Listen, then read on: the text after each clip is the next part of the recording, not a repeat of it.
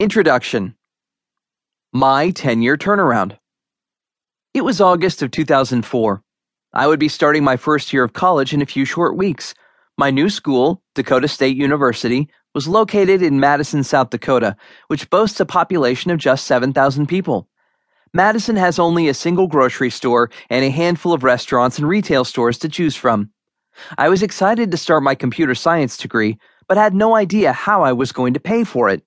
I was flat broke and had less than $500 in my checking account. I had to come up with $5,000 out of pocket each year to pay the tuition and fees that weren't covered by the few small scholarships I received and the federal student loan I had taken out. My parents couldn't afford to help me pay for college. If I was going to be able to afford to come back to school during the spring semester, I desperately needed a part time job during the school year. I got in my 1995 Dodge Intrepid on a hot summer day and drove to the small college town where I would be going to school, hoping to find a part time job. Since I had worked at a gas station in high school, I applied for jobs at both of the service stations in town. I looked into finding work on campus, but quickly found out that freshmen only get hired on campus if they qualify for federal work study. Due to my parents' income, I didn't. I applied to work at Madison's lone grocery store and the two small department stores in town. I put in applications at a few retailers on Egan Avenue, Madison's Main Street, and even applied to McDonald's as a last resort in case I couldn't find anything else.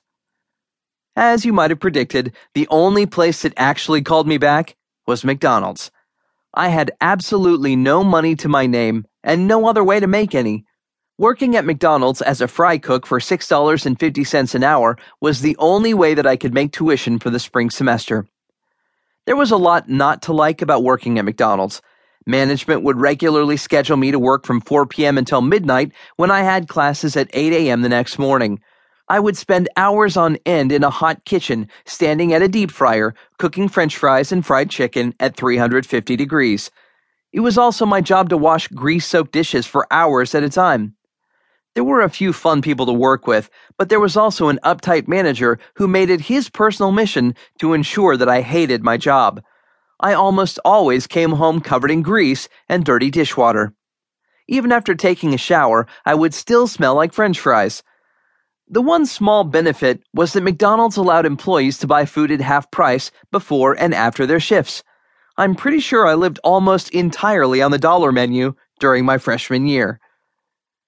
During that year, I allowed myself $100 per month to live off. The rest of the money I earned had to go to pay my tuition bill. I couldn't afford to go out to eat with my friends. I couldn't afford to go to the movies. I couldn't afford to take a weekend trip to anywhere that anyone would actually want to go to. Most of the $100 went to put gas in my car and buy a few meager groceries. Thankfully, my parents covered my health insurance and car insurance while I was in school, and I'm incredibly grateful for the help they provided.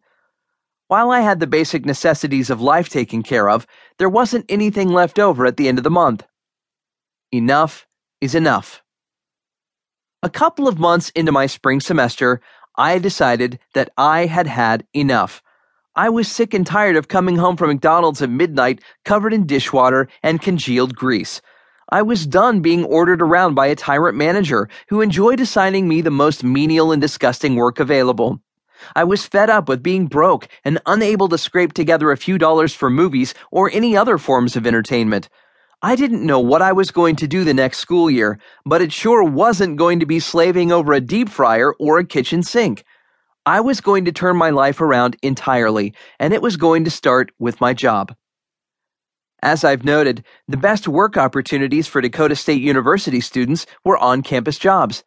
I made a list of every on campus job that wasn't funded by work study and applied to most of them. The only two departments I skipped over were food service and facilities maintenance because I didn't want a repeat of my experience at McDonald's. I also joined a number of university clubs so that I looked well rounded to the faculty members who would be evaluating applications. I slaved over the applications and made sure to get them in early so that I would have a good chance of being considered.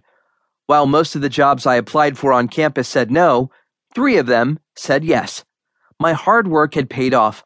I really wanted to pay off my student loans and have some money to spend freely, so I decided to take on all three positions.